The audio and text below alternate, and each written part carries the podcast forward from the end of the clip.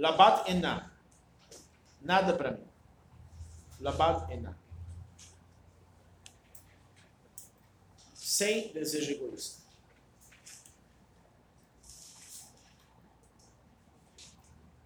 Nós não podemos partir nem para a prosperidade com desejo egoísta.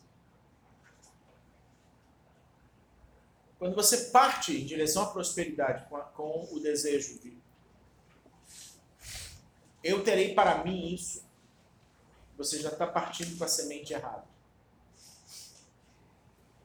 Nada contra você prosperar. Aliás, a tradição fala que a prosperidade é uma virtude. É uma qualidade espiritual. Mas se ela se torna um fim em si próprio, se ela se torna um objetivo final, se você realiza um trabalho, quer dizer, eu vendo essa caneta, só porque eu quero ficar rico, porque eu quero ter dinheiro, ou porque eu quero ter viagens, ou porque eu quero ter uma casa, ou porque eu quero ter um carro. Essa é uma semente ruim. E essa semente ruim vai aparecer em algum momento. E isso é tão sério que algumas pessoas vendem algo que elas não gostam. Algo que elas não comprariam, algo que elas não fazem. Isso também é uma semente ruim. Então, você só terá uma prosperidade limpa se aquilo que você vende, seja o que for, seja uma ideia, seja um ensinamento, seja um objeto, é algo que você valoriza, em primeiro lugar. Segundo, você deve ter nessa ação um desejo total de compartilhar.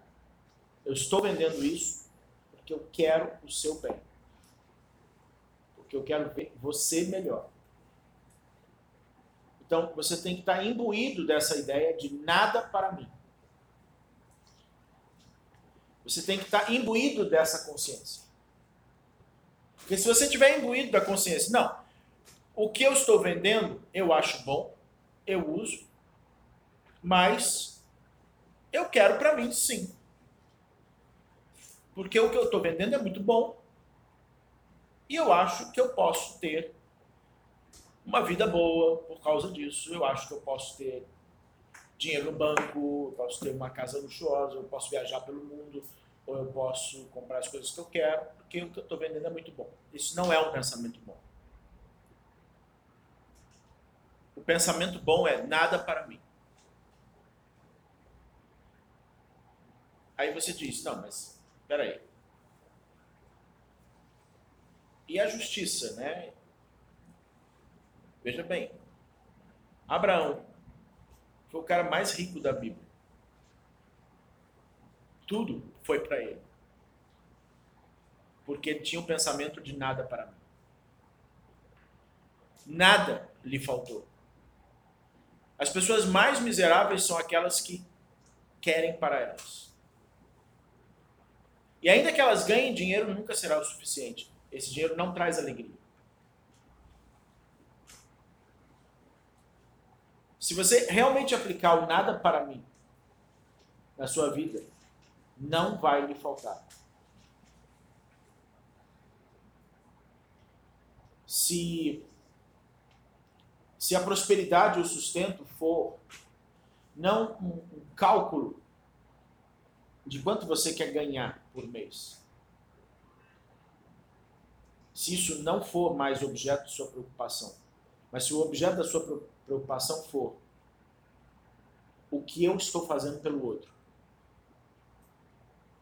o que eu estou fazendo para melhorar a vida das pessoas, não importa o que eu faço, se eu vendo pipoca ou cabala, o que eu estou fazendo para melhorar a vida das pessoas, se você injetar essa consciência, você vai fazer um bom trabalho essencial e você vai ter o seu sustento. Mas se você estiver tomado pela consciência de, tá bom, eu te dou um negócio legal, mas eu quero alguma coisa para mim. Alguma coisa para mim vai tirar de você muitas coisas. Labat Enah, nada para mim.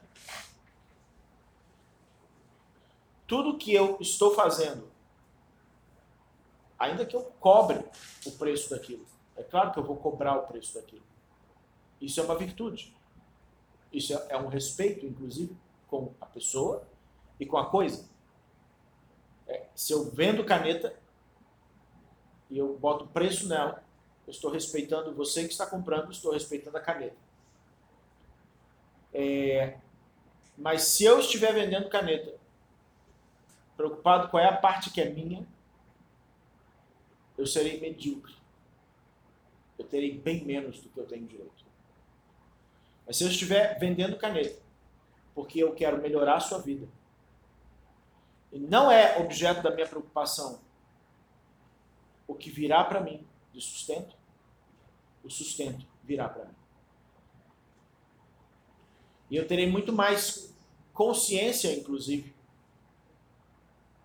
de respeito em relação ao valor das coisas.